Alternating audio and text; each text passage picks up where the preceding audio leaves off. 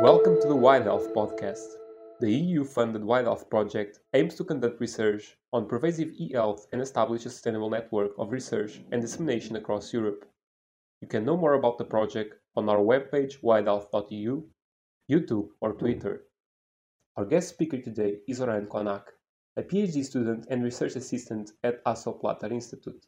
We will discuss how movement trajectories can be advantages for human activity recognition using small data sets. Let's dive in.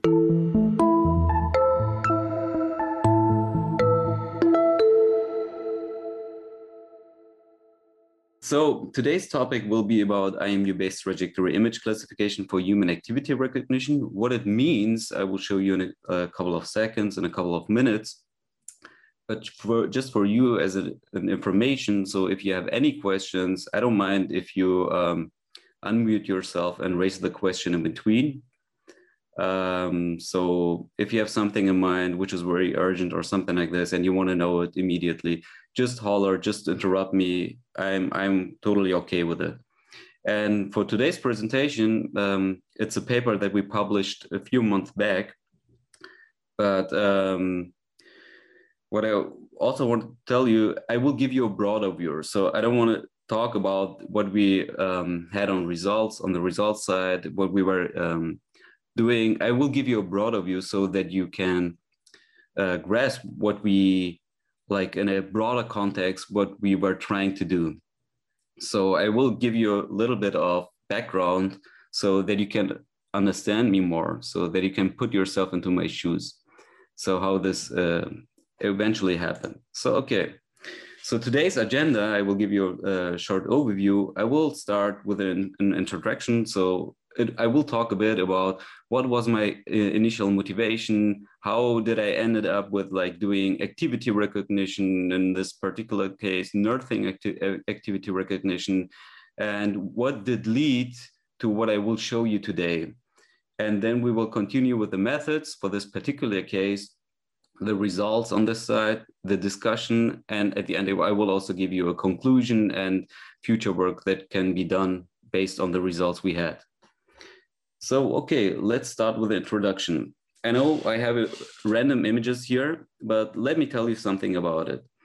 So um, when I started at the Digital Health Center, and I will just tell you, I mean, just my personal opinion on this, digital health is a really, really cool topic. I mean, there's a lot of potential and there is much to gain for everyone. And I think it's a real cool, it's a real hot topic. And that was also my first um, intuition why to go to this um, part of digital health. And the thing is, um, it was, I think it was two years ago um, when I tried to find my topic. Um, and um, I saw a lot of my colleagues with different backgrounds. We had physicians, we had uh, people from psychology, we had computer science, we had mathematicians, we had a lot of people. And it's a really cool group because they are really diverse and we can participate from, from each other. And what I saw that um, a lot of people did, uh, which is very common for digital health, they started to do um, research on um, EHR, so electronic health record, which was very common for most of the people they did um, image classification. So basically, so the part of um, medicine which we call radiology, um, they try to combine genetics and images. They did um, they did deal with a lot of sensors and try to uh, figure out things. And for me, it was like, okay, these are very common topics, but I want to do something different, which is not very common. So and I ended up with okay, who are the people who do a lot of work, um, but where we can help, but the focus is not so much on the medicine side, but they can benefit from digital health in general. So I ended up with uh, thinking of nurses. And I have to give a lot of credit to nurses because they're doing a great job and they're not paid very well and I can tell you because um, almost a week ago, a bit more, I, I will tell you in a second, um, I was in the hospital. And to be honest, I deal more with the nurses than with the doctors. I think it's in most cases. And if you are in an elderly care facility, especially in Europe, if you think about it, so because of the demographic changes, um, we will need much more of these kind of people, nurses who care about others. And the question was, okay, how can we help these people? So what I did was, okay, I said to myself, okay, just go stay a week with nurses and try to figure out how digital health can help nurses. That was my initial motivation. So as you can see in this image here, um, I mean, we have random images, but what you can see is like they gather around, they talk about patients, they try to share information. And what they do is they go to the patient, they do certain things, and after that, they document everything which they have done. Like i don't know like that's uh, i was cleaning the patient i was like uh, changing the bandage or i was like uh, giving infusion and these kind of things. A lot of things the, which they put into paper. I mean this is crucial i know.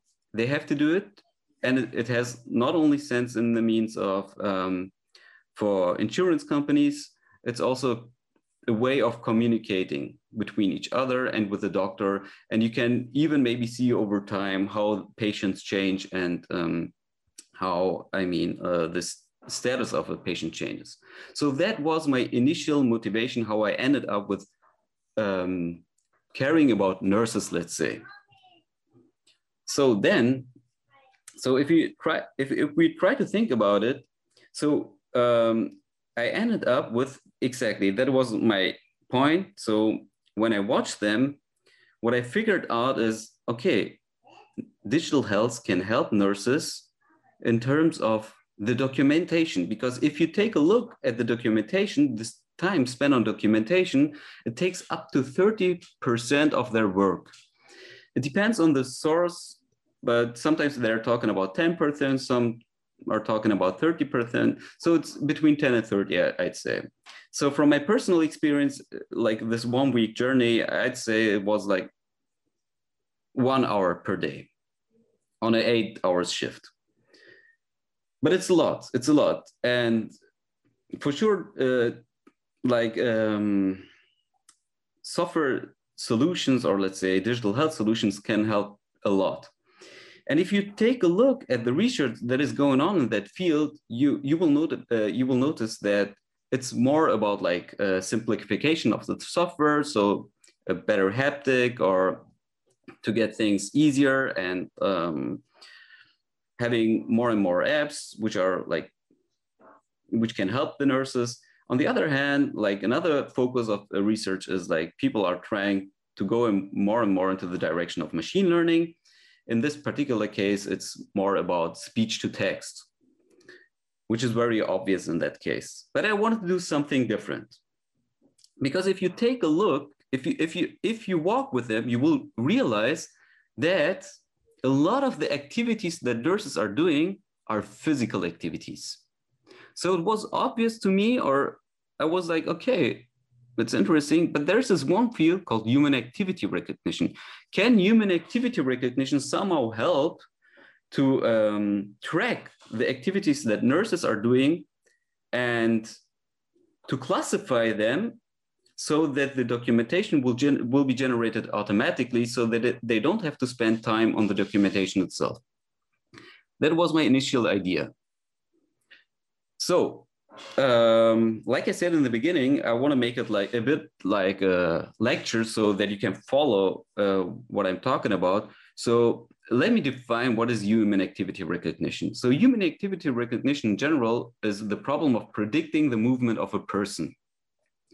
Let's take a look here. So we have a human gesture, which could be anything. I will uh, come to this in the next slide.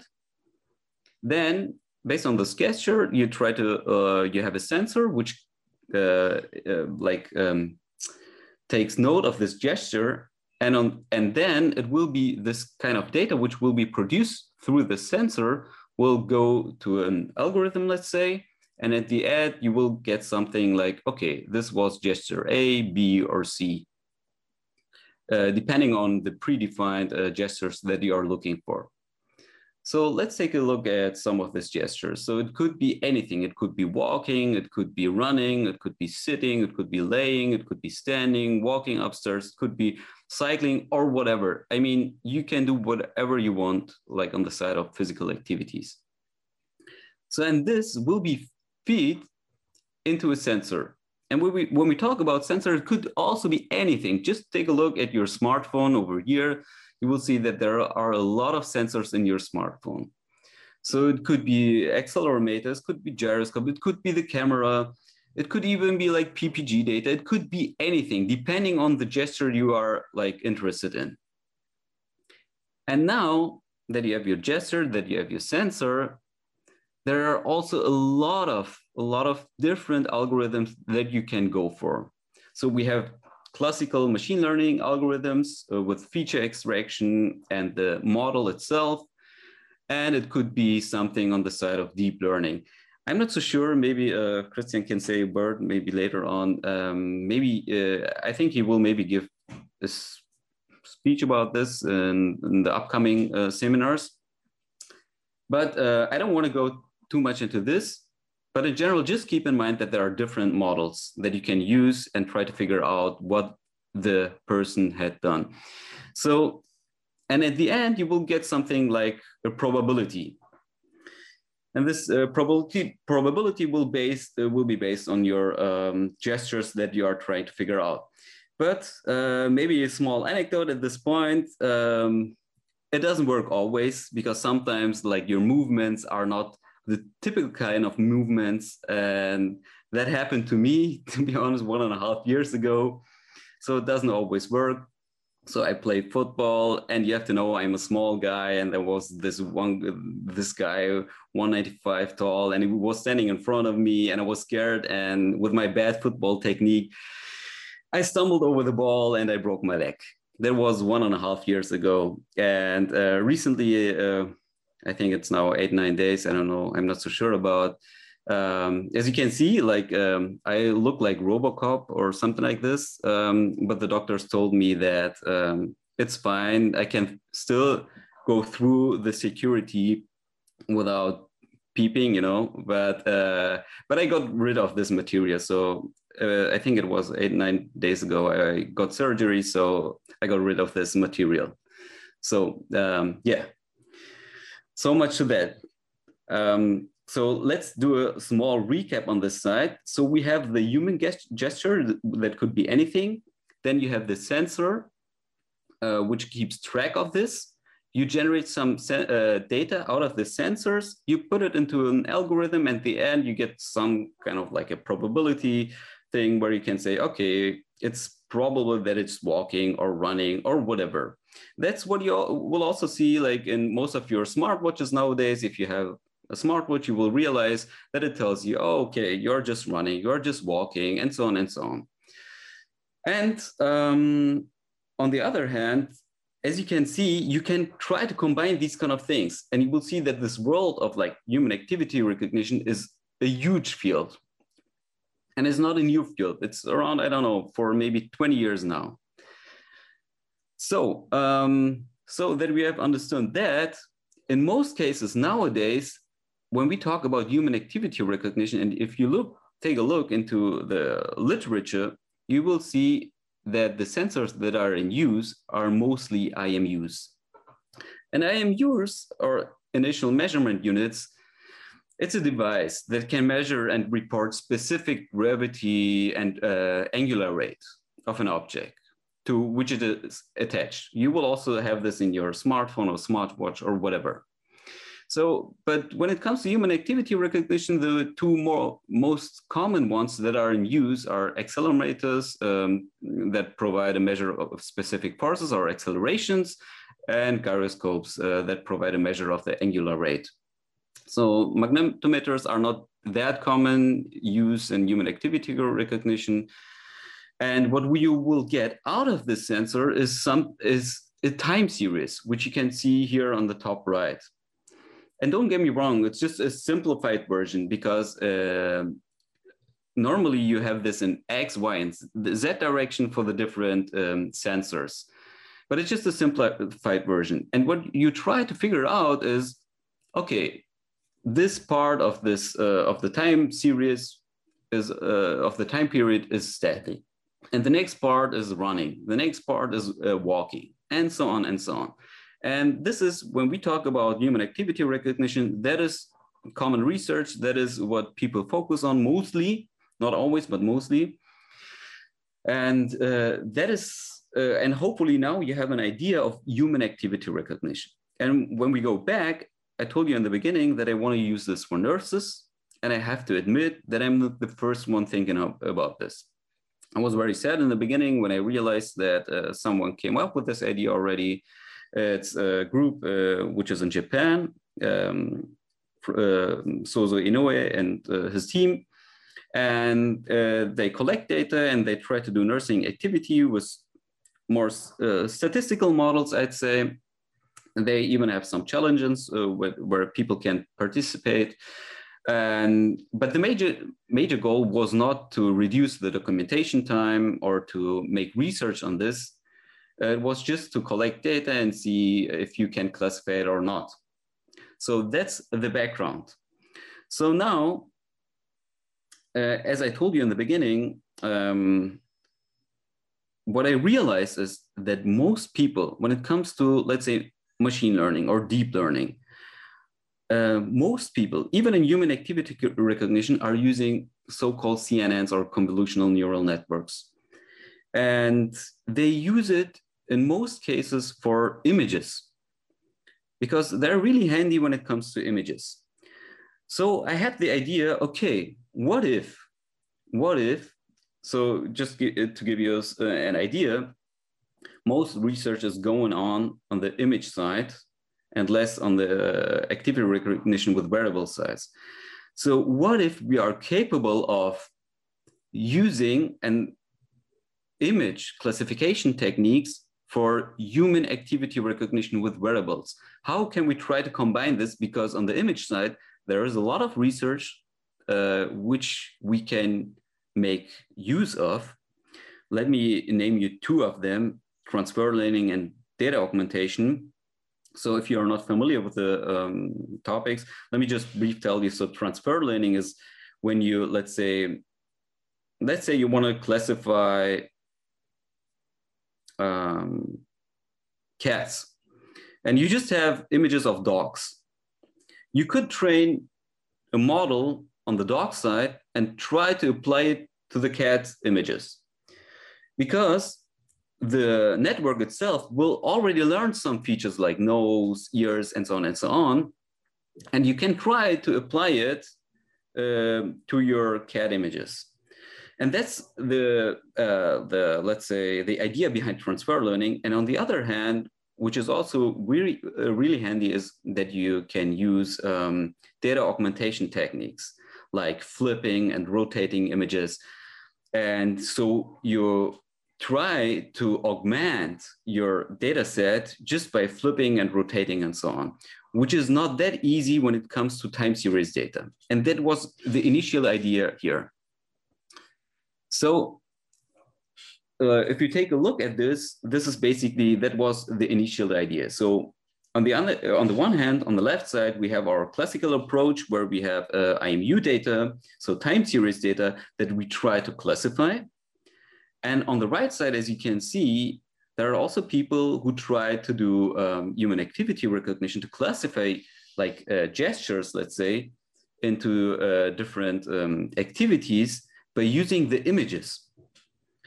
And the idea is like now to take the time series data on the left side and try to make uh, uh, to convert it into an image to transform it and then do the classification task because uh, like i said there's more research and um, and more techniques that you can uh, benefit from so okay and for this reason, um, we found a data set which is really cool uh, from guys also in Germany from the Max Planck Institute. What they did, they collected data with six IMU sensors um, located, as you can see in the image, like on the wrist, on the knees, uh, one on the head, and one on the pelvis, I think. Recorded with 60 hertz they had a total of 90 minutes recording, uh, 13 different activities with 10 different subjects. So, and the idea is to get full body postures out of the six IMU sensors. That was the initial idea of the Max Planck uh, uh, guys. So, like I said, you have just you have just your IMUs, your six IMUs, and you are getting this kind of data, like time series data. And the idea is to put it into a full body posture. So, and when it comes to um, human activity recognition, what you will also always see is that you don't take the whole time series data. So you try to put it into smaller chunks called windows, and that you try to classify the smaller windows. That's and that's exactly what we have done. So we took we took the time series data, put it into different windows, overlapping windows, and then we try to generate, just to give you an idea, I will go into this in more detail. What we try to do for each of these windows, we try to get a 3D image, a 3D trajectory image. So we try to follow the trajectory of the movement. And after that, we used a dimensional, uh, dimensionality reduction uh, technique. Like in this case, we use just simple PCA to get a 2D image. And then we realized, okay, the accuracy, accuracy wasn't that good. So let's try something different. Can we just get like heat map images for pixels that are crossed more often? So then we ended up with heat map images. And based on that heat map images, we used our data augmentation uh, techniques, uh, which comes in pretty handy when you use like Python. You can just simply say, okay, I want to have more like uh, images with flipping and rotating and so on. So we augmented our data set uh, with this kind of technique. And at the end, for classification purposes, we used a convolutional LSTM model, a conv LSTM model. And based on that, we got our predictions for which activity, uh, which is the most or the highest likelihood of being the activity that we are looking for. And um, just to give you like uh, for the evaluation, just to tell you, we also used, um, uh, I just forgot the name, it was a one leaf. We left one out. So what was the right term for it, leave one person out. Exactly, leave one person out for the evaluation. So that is the main idea. So now you're maybe you're asking yourself, okay, how do you get from the time series data, how do you get uh, get ending with the 3D trajectory? And that's the idea with the which the Max Planck Institute guys had. It's an idea they used this six sensors, IMU sensors. They put it in a bidirectional LSTM model and based on that, they were able to produce a so-called SMPL model. And with this SMPL model, you can get a full body pose, a full body pose just based on six IMU sensors, which is incredible. And then with having this SMPL model, it's an easy step just to follow or just to track a point that you're interested in and to generate this trajectory. And that's what we did. So we took this SMPL model and we just tracked like a point, a random point that we an arbitrary point that we were interested in, and we generated uh, these um, trajectories. So, and that's what we got. Just as an example for, let's say, cross-stepping, just to give you an example, um, we were able to generate images, like heat map images, for the trajectory, as you can see, uh, for the example of cross-stepping, you can see that your left and right arm, that you can see that you have this, um, let's say, uh, round uh, pattern, and then you can see like the knees and the head, which is not moving that much. And now we have six images in each time step. And based on that images, we can now proceed and use like te techniques from image classification, uh, from the uh, field of image classification. And that's what we did. So we took them, we put them on top of each other, the six images, and each timestamp we used our CNN models uh, for the feature extraction part. And because we are talking about, uh, let's say, a movie, if you want to call it so, uh, we also used an LSTM. So that's the reason why we ended up with conv LSTM to also care about the time in there. And we compared them to the original data, which was just time series data. And the results, you can see the results on the next slide. Exactly, you can see it here. So we compared six different models. We compared more, but this is uh, the six uh, that we ended up with like comparing, which were the best ones.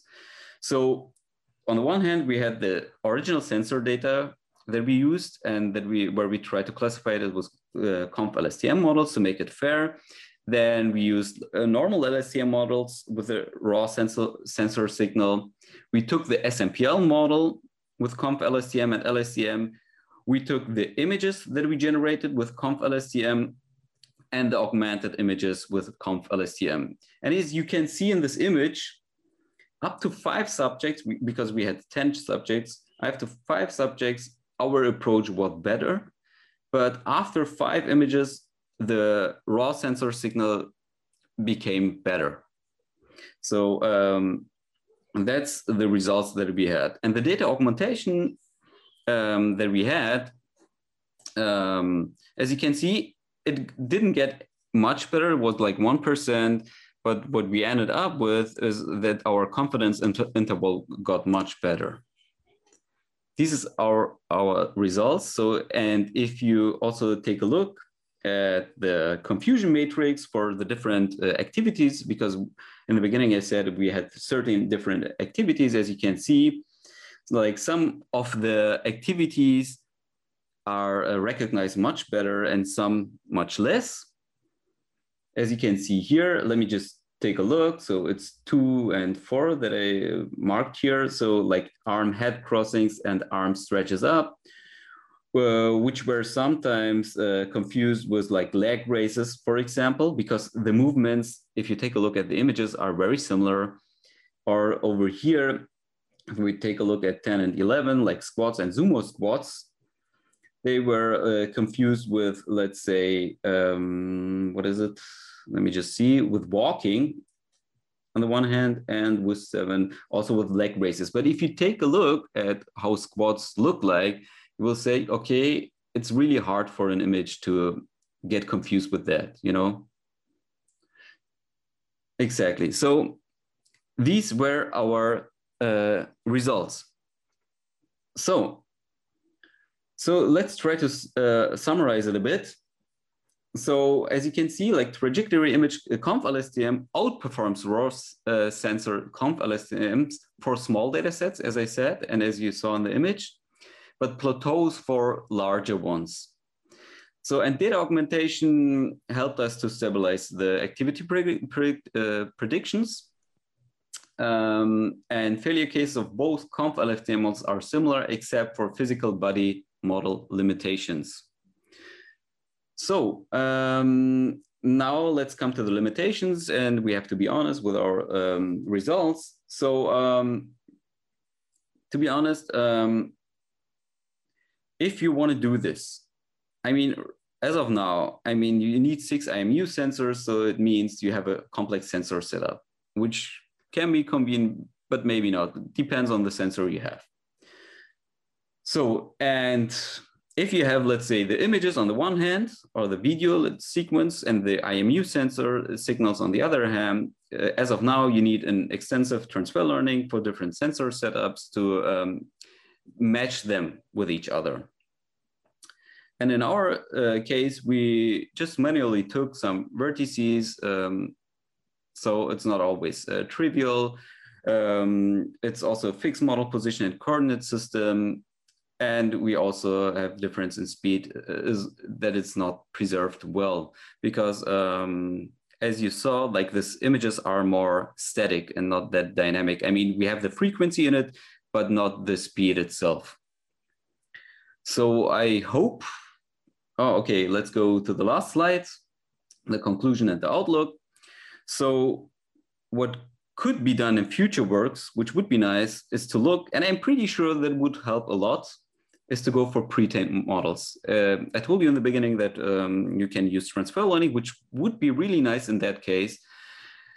Maybe, maybe which is very similar to this could be like the MNIST data set, which looks very much alike, I would say. So it would be worth to look into this if this could help uh, to get better accuracy rates. We could also take a look at 3D convolutionists. I'm not so hopeful about this one, to be honest. Um, I think it will take much more time, but I don't know if the perks of this will be um, that much because most of the movements I think are more planar, let's say, and not in the 3D dimensions. I'm not so sure. So, but it's worth to look at it. And the last uh, one would be um, to use something like an ensemble approach where you use both the images and the um, IMU signals and hope to get better results. So I hope you enjoyed it. Um, and I don't know, like the last week I was laying a lot. So um, I was watching a lot of YouTube videos when you're laying around. So uh, I, I, I want to say like, give this video a thumbs up, but I will say, so give the seminar a thumbs up if you want. Um, ring the bell or whatever, or subscribe to the channel or to the seminar so I hope you enjoyed it. Thank you a lot. And now um, uh, let's go over to your questions if you have any. Thank you, Orhan. So the floor is open for questions. Uh, okay. Stefan, I think you have one. Go ahead. Uh, yes.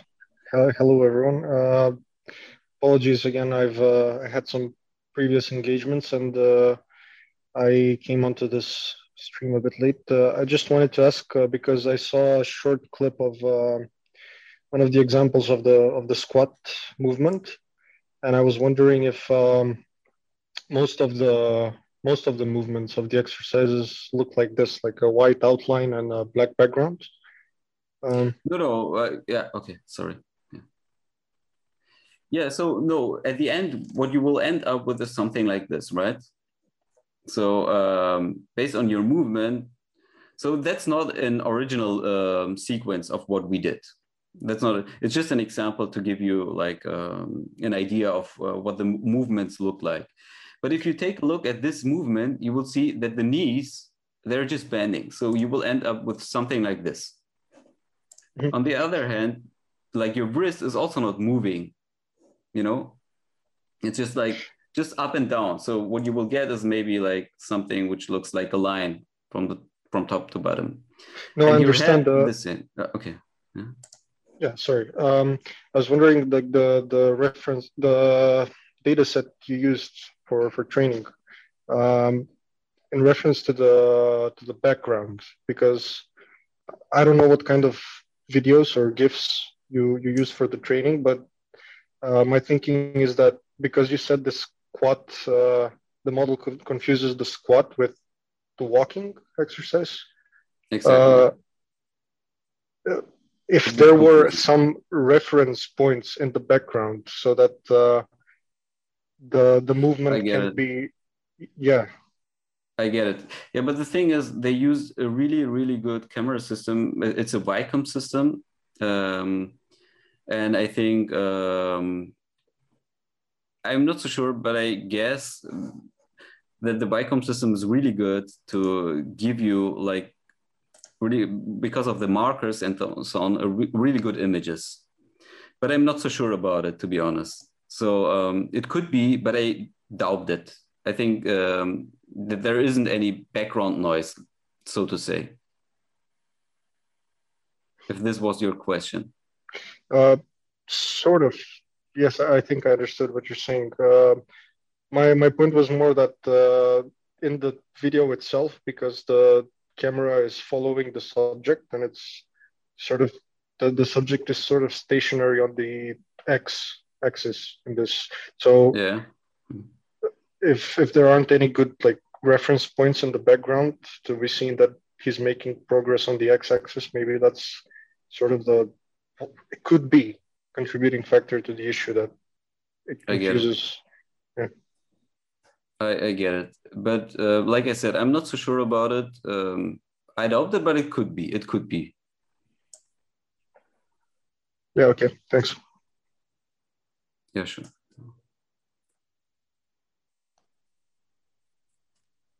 So more questions?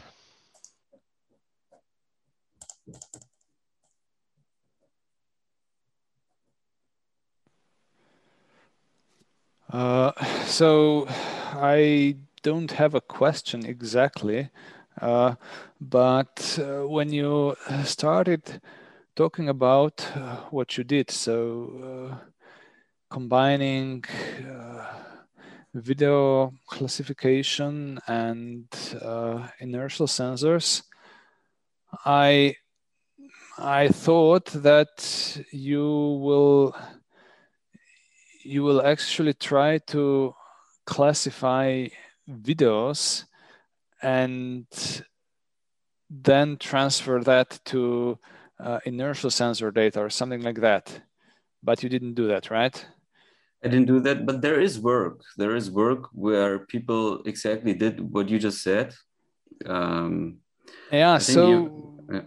I, I was wondering if you could apply this approach of, of yours uh, to to videos as well and and then actually do what i first thought you're doing. I get it. I mean could you nice generate idea. generate similar data as you're generating from inertial sensors uh, from from videos? Maybe with the help of some pose reconstruction like OpenPose I get it, but I think it's really hard. It's really hard. Uh, but I know that there is work uh, done by even like people. Um, I think um, Bert knows, like Paul Lukowicz and so on. I think they were working on let there may, let there be IMUs or let there be IMU or something like this. The I think the paper is called something like this, where people exactly try to do that. But in that case, um, I just wanted to try something different. So, um, so my approach was total different. I just wanted to see, okay, what if we would have, let's say, in a let's say ideal world, um, an IMU sensor where you could generate images from. Could these images be classified more accurate, more better, or let's say in combination with the IMUs than just the IMU data itself? So you have, was my yeah yeah. Do do you have uh, some intuition why uh, your approach worked better for few people, but not so well as the more traditional one based directly on sensor data when the number of people was larger? I mean, not a clear, but I can try. I can try. So I think, but I'm not so sure. Um, I think that um, for larger data sets, it's normal because you have like the whole information, right? And if you have the whole information and you, uh, if you try to like, uh, if you train a lot, uh, eventually I think you will get better results. But for larger data sets, um, the DIP IMU and this approach of like transferring the IMU data to images, um, they have a better feature extraction in the first place, I guess that's my just my guessing. So that on a later stage when you have more and more data um, that you are more capable capable of generalizing better let's say. But that's like, like i said just like i mean i can also do some research on this but that's my initial guessing. So the feature extraction in the first place with this approach is better but um, like on a later stage um, that the initial data set which is like more becomes better and better. Hmm. yeah I, I, guess that makes sense. I, I imagine that if you uh, added uh, classical machine learning as an additional approach you it, it would work better with fewer pe people as well I get it. Yeah. Mm-hmm. It could be. It could be.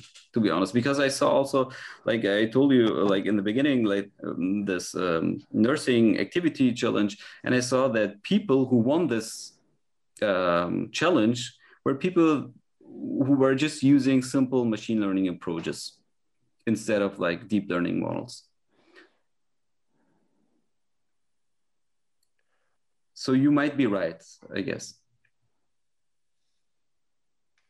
Orhan, I, I have a question as well. Sure, Diego. So your results, the results that you achieved are by using the six IMUs. So and it's so you, you consider the entire pose. Um, when we look at how inertial sensing is being used for human activity recognition, there are a lot of attempts trying to do that with two sensors or even just a single sensor. Obviously, the range of activities uh, is still limited. And so my, my question here is if you try to look at the results by reducing the number of images, so the number of IMUs that you had available. That's true. And that's exactly what we also did, but it's not a fair comparison. I mean, try to follow me because it's, um, I mean, the thing is, um, we also used like one IMU and compared the image that we generated out of this one IMU to the IMU we had. And we ended up with better classification for the image part. Okay. But then, and we were like happy about it and so on and so on. And I think it was even Bert, like who said, but guys, the images that you generated were based on the six IMUs. So it's not a fair comparison because the images that you generate, or, or in order to generate the images, you need all six IMUs. So it's not fair to compare like the six IMUs that you generate the images out of six IMUs with this one IMU. I mean, it's hard to follow, I know, but no, no, I, I understand. I just thought that each IMU was generating one image, each image. But no, it, I understand that the image it's a, it's, it's really a pose trajectory. So it's a exactly uh, okay. So yeah, now yeah, then it's. I mean, in order to generate this, you need the information of the others. I mean, even if you have this one simple uh, image, you need the others in order to generate it. So you need six IMUs to get this full body pose in order to have like uh, the images that you generate. Okay, Okay, because it counts on the rest of the movement to be able to be sure that it's a movement from the that end alone. Exactly. So that's okay. not a fair. I, I, mean, we did it. I understand. But then understand. we re realized that it's not fair. Okay. So yeah. So the the I understand the complexity of the idea, but now reducing it to a simple to a single IMU, you could also generate uh, images. An images. Well, it would not be uh, a, pre- a, prediction of trajectory, or it would be a, a, one that is less accurate. But you could still apply this approach, right? I don't know if there's work already doing that, but probably. Yeah, you're right, but it's not possible. So that's what I can tell you because, like, the um, data that you will get out of an IMU in order to generate the trajectory, you will end up with an image that is done by Picasso or something like this. Because yeah, the thing is, because yeah, yeah, because you have like drift, you have error that accumulates over time, and you won't you won't be able to um, do a trajectory image. Mm-hmm. What you can do, what you can do, that's the reason why we use this uh, DIP IMU data set where we already had it, where we could use it because we had both. But um, I mean, what people sometimes do, they take the IMU data and they put it into, let's say, a Fourier transformation or something like this, and they end up with an image which is not a trajectory. It's still an image, but it's like not that, yeah, let's yeah. say, interpretable or you know mm-hmm. intuitive. Let's say. Okay. Yeah. Yeah. Understood. Thank you.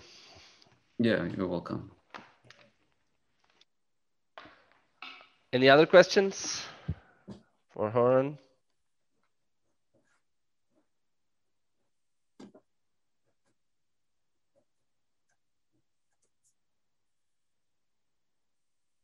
Orhan, I, will do just one extra. Yeah, sure. Uh, so you are continuing with this project, or you will apply it in the real world, or you are still trying to add more layers to improve your image classification? That's a that's a good question to be honest, um, and I'm not so sure yet because the thing is, I mean, what could be done and could be easily done, I think, is uh, the transfer learning part, and uh, we already have also like uh, some results on the unsupervised learning part, which is more promising. So um, because we realized on the unsupervised learning part, there was like classical supervised learning, but um, uh, with images, we realized that we get better results. Um, this would be something that we could publish, I think, um, but um, I'm not so sure to be honest. So I'm not capable of telling you now if I will continue with this or just to try to go more into the nursing activity direction and see uh, what comes up there. Okay, okay, thank you. Uh... So if you don't have if you don't have more questions, I'll thank you again. Do a small clap on behalf of everyone else, uh, and I thank everyone for joining us as well, uh, and hope that you are able to join us uh, in our next seminar. Um, we will send you an email and publish on Twitter and have uh, things available shortly after this one. Um, so thank you and have a nice day. Thanks a lot. Thank you, Orhan.